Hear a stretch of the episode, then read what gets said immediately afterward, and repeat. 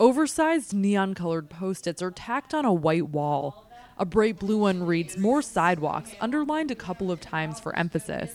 A hot pink Post-it has just one word written on it, pharmacy. "No predatory lenders," exclaims a third, the big bold letters penned on fluorescent orange paper.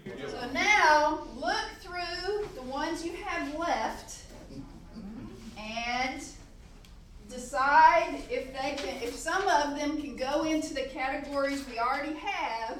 That's Ashley Thornton, the facilitator for Waco Habitat's Neighborhood Revitalization Initiative, or N R I.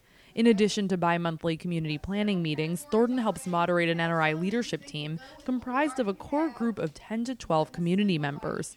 At this meeting, held on May thirty-first, the group is sorting through stacks of Post-its it collected at the last planning meeting on May seventeenth. The items written on the Post-its were responses to questions raised at that mid-May meeting. Britt Duke, N R I program manager.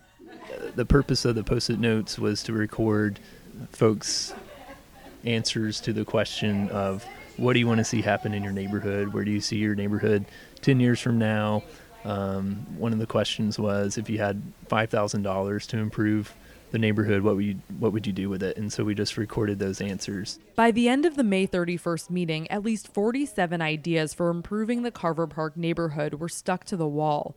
The leadership team is tasked with prioritizing these ideas and working to organize the community around the ones determined to be most important.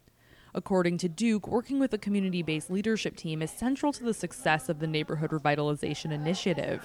Having the uh, N R I leadership team allows residents to take ownership of the priorities they want to see happen within their community. And so um, it helps provide leadership and guidance. It's not something that Habitat or other organizations are prioritizing for residents. It's the residents themselves that are setting those priorities. But why is it important to have community members lead the planning process? Ashley Thornton, who also serves as the Director of Continuous Improvement at Baylor University, had this to say. I guess maybe it's not totally obvious, but the people who live in the community will need to be the ones to keep it going, you know, whatever they come up with to do. And so um, hopefully, I guess the theory is that if you're involved in the planning and implementing the plan, that you'll be that much more likely to want to keep it going and to maintain it once it's rolling, to keep it rolling. In the next segment of this series, we learn more about a member of the N R I leadership team, Dalton Gooden, the president of the Carver Neighborhood Association. For K W B U, I'm Becky Fogel.